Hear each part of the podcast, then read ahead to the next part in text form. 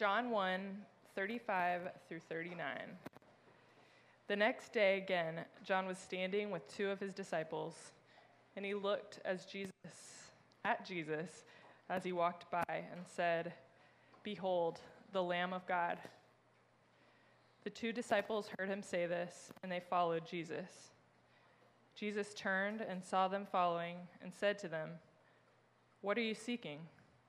And they said to him, Rabbi, which means teacher, where are you staying? And he said to them, Come, and you will see. So they came and saw where he was staying, and they stayed with him that day, for it was about the tenth hour. This is the word of the Lord.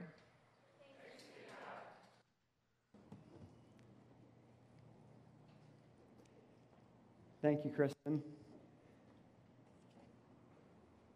Well, good morning. I'm going to take a sip of water for a quick sec. It's good to be with you. My name is John. If you're visiting at Grace and Peace this morning, particularly if this is your first time, uh, you probably don't recognize me, but don't worry. The regulars here at Grace and Peace don't recognize me as well. Uh, I'm a relatively new face for everybody other than the session and the pastoral search committee. Uh, I'm a pastor out in Northern California, and I'm here because some of you have felt like God might be calling you to call me to be pastor here.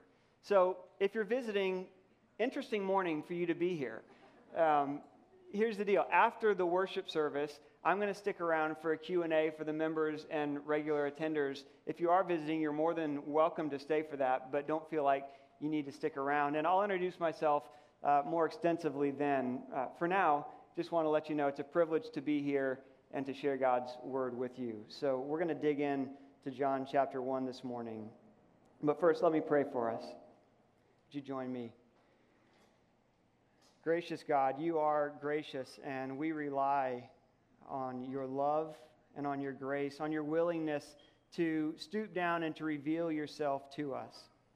We rely on your promises that you make and that you keep in Jesus. You promise that when your word goes out, it goes out with your power, not with the wisdom of any human voice, but with your very ability to enter into our hearts, to give what we need, to effect the change that we desire, whether we realize it or not. Father, we all need something this morning.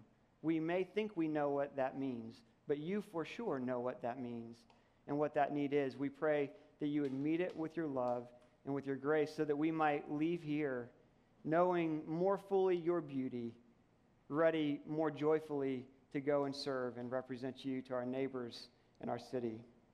We pray it for your glory. And we pray it in Jesus' name. Amen.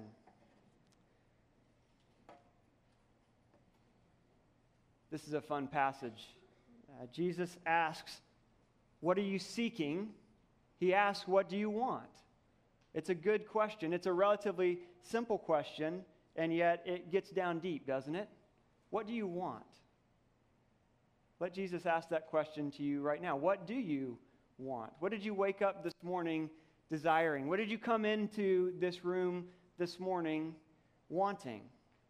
Uh, surely you wanted the weather to get a little bit warmer, I would hope. Um, most of you who have been a part of Grace and Peace and know that there's a process of a pastoral search are wanting God to provide a pastor who would resonate well with who you are, with your love for Jesus and the way that you express that in your family together that would be able to lead and come alongside and minister well with you as you seek to go into your city with the love of Jesus.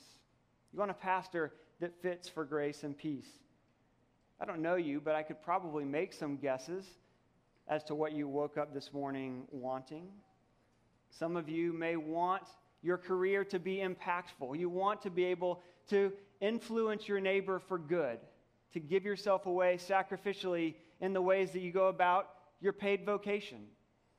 Some of you may wake up this morning just wanting a job that would pay the bills so that you can live in an ever increasingly costly city.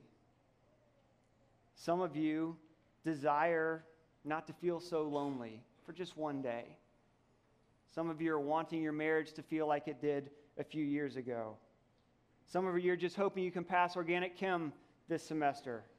Some of you want to make the lacrosse team, right? You're wanting something this morning.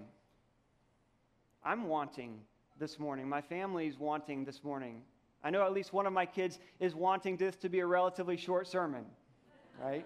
I want the weather to feel nicer and a little bit warmer. I want the road signs in the city of Austin to say the same thing that my Google Maps say instead of having three or four or five different names that don't give me any sense of direction as I'm trying to get around the city. I want this sermon to go well. I'd be lying if I didn't if I said otherwise. Right? I want grace and peace to be a church that if God calls me to pastor here, that would be a good fit for me and for my family. I want my family to be able to transition well if we move. Friends, we're all wanting this morning. And the great news is that Jesus recognizes that we desire. And he wants to know, what do you want? He asks because he cares. Friends, do you know that about Jesus? Do you know that he wants to know the desires that lie deep within you because he cares deeply about you because he loves you. Do you know that about yourself? Do you know that you are that valuable to the God of the universe? The God who made you in love wants to know you deeply, cares about your desires. Friends, he's genuinely asking the question of you and of me this morning. Of course, he knows, but he wants to know, and he wants us to know the, di- the desires that drive us deeply and here's why. He's convinced that with the help of His Spirit, your desires will lead you to Him.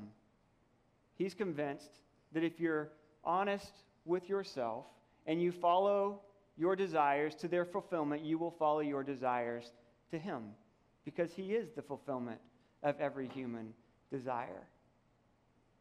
And, friends, here's the beauty of John chapter 1. The beauty of the gospel is that Jesus doesn't just want you to have your desires fulfilled in Him, He wants you to recognize that He is your deepest desire. Jesus wants you to want Him this morning. He wants you to want Him this morning because He wants you. And He wants you to know where you can find Him. That's what I love to look with you uh, in John chapter 1 and answer those questions. What do we want? Uh, the second question, if you're a note taker, this is the outline. Question one, what do you want? Question two, what does Jesus want? Question three, where do we find him? What do you want? What does Jesus want? Where do we find him? As I said, this is uh, one of my favorite passages in the Gospel of John. It's Jesus calling his first disciples to come follow him, to come do life with him and for his kingdom. And he does that with the simple question what do you want? Uh, John, the apostle who writes this gospel, gets at this uh, even in his grammar. The, the grammar of the verb is Jesus is asking, present active tense. He's telling a story of Jesus asking these disciples thousands of years ago, and yet he uses the present tense to remind us to step into this story. And Jesus is asking right now, What do you want? John the Baptist gets this. John the Baptist is Jesus' cousin. Uh, the day before this episode takes place, John the Baptist had interacted with Jesus. And so he comes back and he stands in the very same spot that he saw Jesus before. He brings his disciples along. They're not standing there randomly, they're standing where John knows that Jesus will show up. So that when Jesus, of course, does show up, and by the way, this one is free. If you're seeking after Jesus, and you're trying to find him, he will show up for you. Guaranteed. That's his promise. And so he does. He walks by, and John the Baptist points away from himself to Jesus and says, There he is. That's the one you want. He's the one you want. John the Baptist gets it. And this is pretty astounding if you think about it.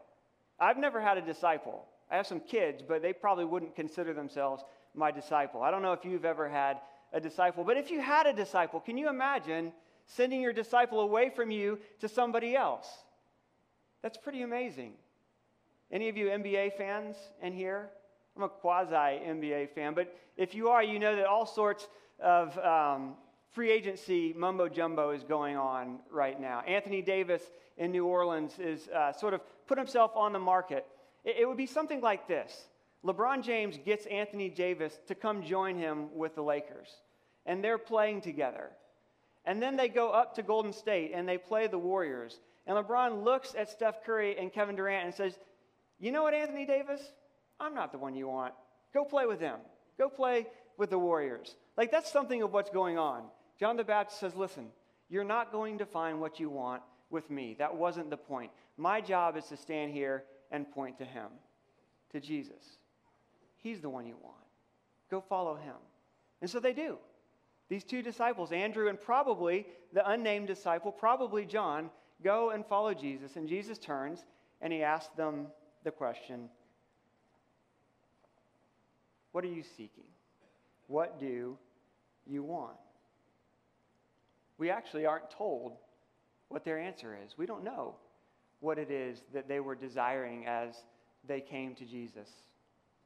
John says Jesus is the Lamb of God who takes away the sin of the world, and it could be that these two Jewish disciples wanted forgiveness. It could be that they recognize that forgiveness of sin comes along with the end of the exile, the end of their people being oppressed and being away from the promised land and away from the presence of their God. And so maybe what they're wanting is freedom from Roman oppression, freedom to serve God the way that they were intended to, and that they're going to find it in Jesus. We, we don't know what they want, we're not told. We're only told that Jesus asks them to figure it out, and then we're told where they go. Whatever their desire was, as they came to grips with it, they recognized it would only be found in Him. We just get the question, What do you want? and their response question, Where are you staying? Implication, wherever you're staying, Jesus, that's where we're going because we want to be with you because we want you. So, friends, maybe we can peel back the layer and take a look at what that process might be for you as Jesus asks you and asks me, What do you want? He wants you to ask the question of yourself. We desire things all the time. Uh, let me invite you to do a little thought exercise with me. Tomorrow, you may be at work uh, and you might think to yourself or say out loud, I want some lunch. I want something to eat. What's the desire behind that desire? Well, for some of you, it might be that you just want some fuel. You want some energy so that you can get back to work and get after doing what you've been doing. Well, why? What is the want behind doing a good job refueled at work? Some of you might want to achieve, right? And make your mark. Some of you might want the approval of your peers. Some of you might want to work to make wealth because you like the status that it affords. Some of you might want to work because you desire the security that comes with a stable income, right? All those things are foundational wants that lie beneath a seemingly simple, I want some lunch. It could be something else for some others of us. Some of you might just want lunch at a particularly new restaurant that you haven't been able to try because you want the enjoyable experience of good food and good friends at a good place. Right? Some of you might want some lunch because what you really want is a break. What you really need is some rest. What you really desire is the freedom to stop striving so much. You want to stop being anxious about everything. You just want to rest. Some of you might want some lunch because you want to go to lunch because you want to go to lunch with her. Or you want to go to lunch with him because what you really want is to be able to date her or to date him. Because what you really want is a loving, fulfilling relationship where you're known and are able to know fully and to love completely. Right? What do you want? We have wants, and Jesus is asking you to trace your wants. What are those foundational desires that drive you? desire for significance, right? Desire for meaning, desire for purpose, desire for righteousness, for right standing, desire for wholeness, desire to be the you that you desperately long to be and know you fall short of. Friends, these are some of the foundational desires. Jesus says, doesn't say, leave your desires at the door if you're going to follow me. These are good desires that God has woven into us as his image bearers.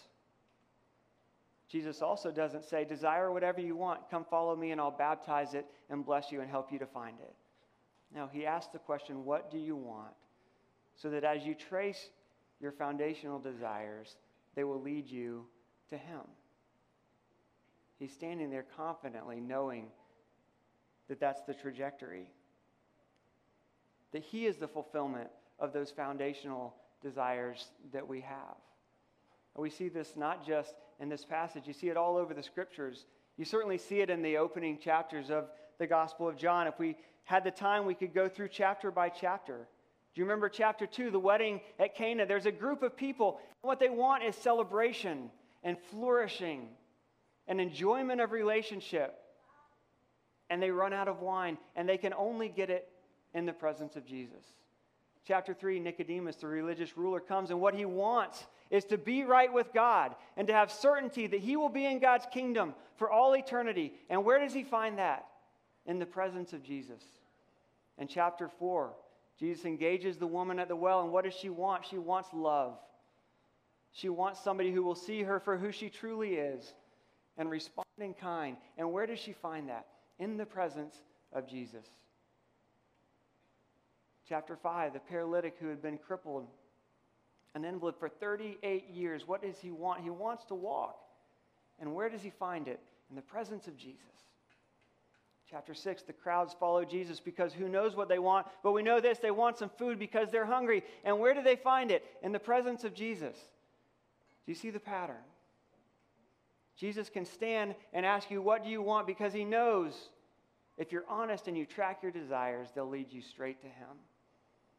Because the other places that we go and look to find fulfillment never get the job done. They weren't made for that, they weren't built to be load bearing for our deepest desires as human beings created in the image of God. I live in Marin County, California. Uh, it's an aspirational place. And what I mean by that is people aspire to live there. Because when you get to Marin County, it means that you've reached the fulfillment of all your desires. And you look around, and everybody else has too. At, last, at least that's the image that we're projecting. You've managed to have the career that gets you to Marin County. Right? You've managed to build the family You've managed to get into the right neighborhood. You've managed to find just the right balance of active extreme leisure and sincere altruism. That's Marin County. I have a suspicion that Austin is similar. Is it not? You come to Austin because this is where your desires are fulfilled. And as a pastor who's had the privilege of walking alongside people and listening to their stories day after day after day in places like Marin County, and Austin, Texas, what I hear when people are honest, when I'm honest, is I thought if I got X, I would be happy. And I know I'm supposed to. And I look around and everybody else looks like they're happy, but it's just not quite what I thought it was going to be. There's still something missing. I'm still desiring more. Maybe because they've bumped into something that a career or an income just can't provide the health of a child who's sick, right? The mending of a marriage that's broken. Whatever the case may be. In our honest moments, are we willing to come to Jesus saying, Where I've chased after fulfillment for my desires has left me longing for more? And I see that that fulfillment is found in you.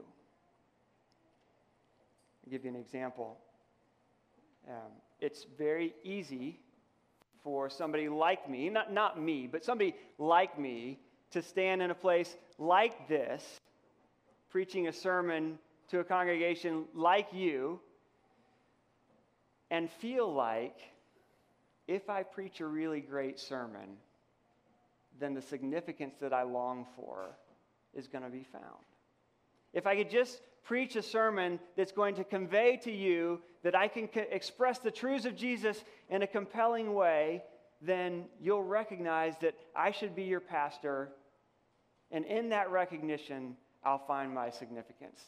It's really hard not to see preaching a sermon as an opportunity to meet a significance need in my life or a purpose need. If I preach the kind of sermon I need to preach today, then I might be called to be the kind of pa- to be a pastor at the kind of church that's doing really cool ministry things in a city like Austin, and I can really make an impact for Jesus. If I'm looking for my performance as a preacher to satisfy deepest needs of the human heart, friends, it will lead to disaster for me and for you.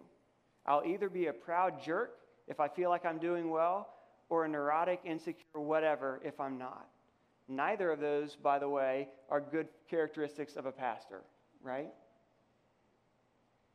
But what if I've found in Jesus, the one who has called me to himself, the one who has lived the life that I've been called by God to live but unable to, the one who has died the death that I deserve to die?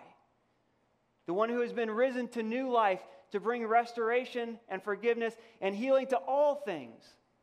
What if that Jesus calls me to himself and says, Would you follow me? Would you receive me? Because I'm offering you the gift of myself. You can't earn it, but you can have it. You can have it all. You can have my love. You want to be significant? I died for you. Do you know that? It's a gift I'm giving to you. You want to have purpose? I'm going out to bring redemption to the world, and I'm inviting you to participate. And I'm giving you my spirit to help. You want it? It's yours. Take it. It's a gift. Receive it in faith. Do you see, friends, if we find the fulfillment of our desires in Jesus, we're able to enjoy all those other good things as the gifts that God has given to us. And so Jesus is asking, What do you want? What do you want? As I said, the good news is he doesn't stop there.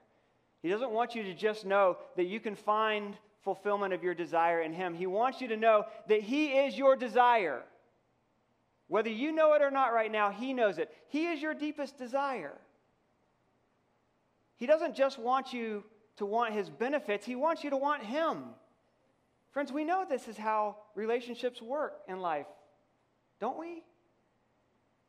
Kids, I hear there's some grade school kids in here, right? Some third graders, some second graders, some middle schoolers. You know this, right? Help the adults think about this. Do you have a best friend? Any kids in here have a best friend or a really good friend? Right? What is it about that friend that makes them a friend for you? Is it because they have the best gaming system? Okay, like maybe sometimes we're going to be honest and say yes to that, but that's not really the reason they're our best friend, is it? Is it because their mom or dad makes the best snacks? Right? Is it because they're really cool and when you're around them at school, you get to be cool too? Is it all those things that make them your best friend? Or are they your best friend because they're your best friend? Because you like them? because you like to be with them, because you like spending time with them, because they're a friend. Right? You're not their friend because of what they can do for you. You're their friend because you're their friend. If we get to the Q&A later and somebody asks me, "What is it that I love about Kathy?" and I say, "Oh my goodness, Kathy is fantastic. You should really get to know her." I mean, wow, she really adds to our family income, and that's fantastic. Like, and when we get into the sticky wickets with the kids, she's always the one that figures out how to get us out of that. And I mean, she's funny in a crowd, and so if in my introverted moments at a party I feel like I just need some cover. I mean, she's really good with that. Like, you would think, what a jerk. That's what you love about Kathy? Or do you love Kathy? Do you see what I'm saying? Jesus isn't just inviting us to find the fulfillment of our desires in Him, He's, desi- he's inviting us to find Him as our desire. Do you know that about Jesus? Do you know Him as your desire? Is a deep and intimate and abiding relationship with the God that we know in the person of Jesus and a life with Him your deepest joy in life? What would it take to get there? Here's one thing. We're moving on to point two, and these last two are going to be quick, I promise. Point two is we'll come to want Jesus when we recognize that He wants us first. We'll come to want Jesus when we recognize that He wants us first. Do you know what Jesus' deepest desire is? To commune with you. And the fellowship of the Trinity to bring you into that and have communion with you. Right? John the Baptist says, Look, there he is, the Lamb of God who takes away the sin of the world. Why is Jesus walking by at that moment? Right? Is this story about the disciples seeking Jesus, or is it about Jesus seeking the disciples? Why is Jesus there?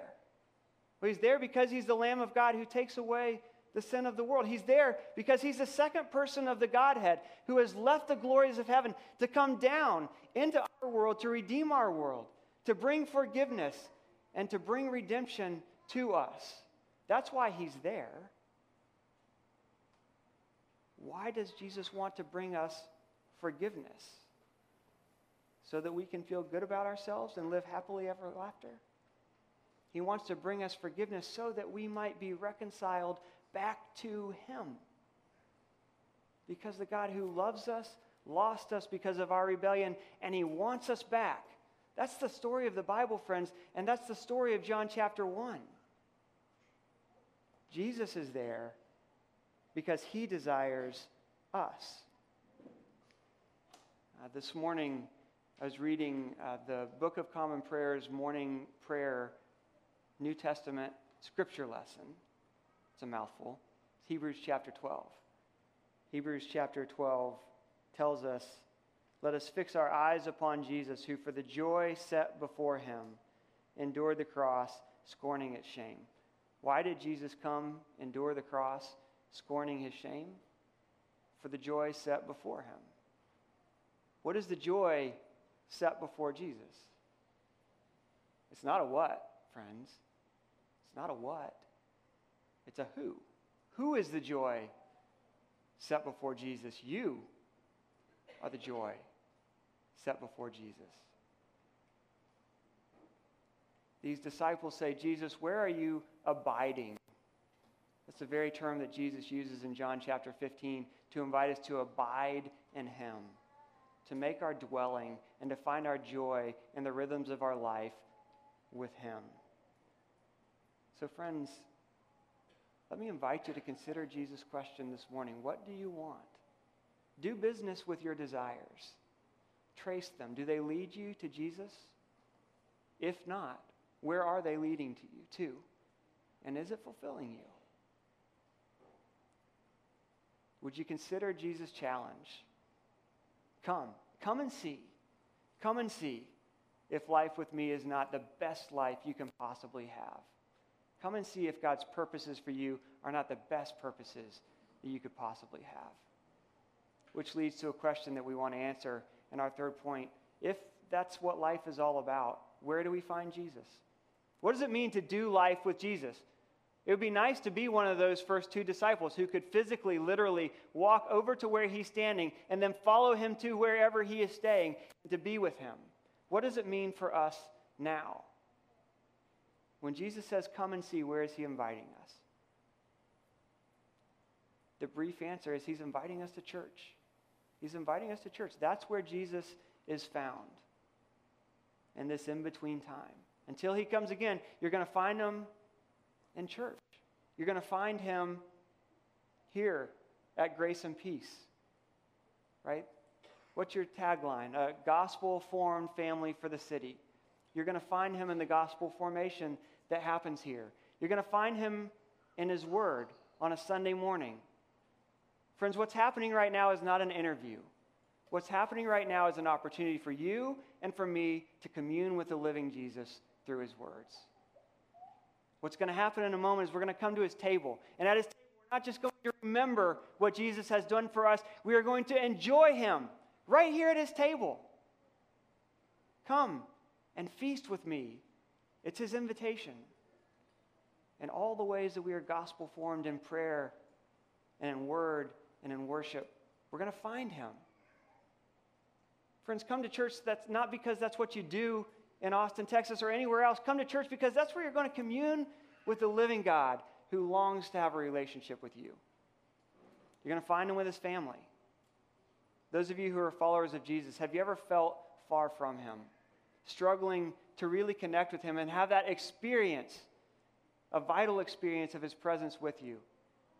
And you get some coffee with a friend, somebody from your community group, and you sit across the table and you share your heart, and they put an arm around you, and in that moment, you feel the arm of Jesus embracing you. Have you had that experience? It's a true experience. You're going to find Jesus in his family. You're going to find him in the places where he loves to go and do life and service, a gospel formed family for the city. When you go out and love and give yourself away for your neighbors and for the city, you're going to find Jesus because that's where he is, that's what he's doing.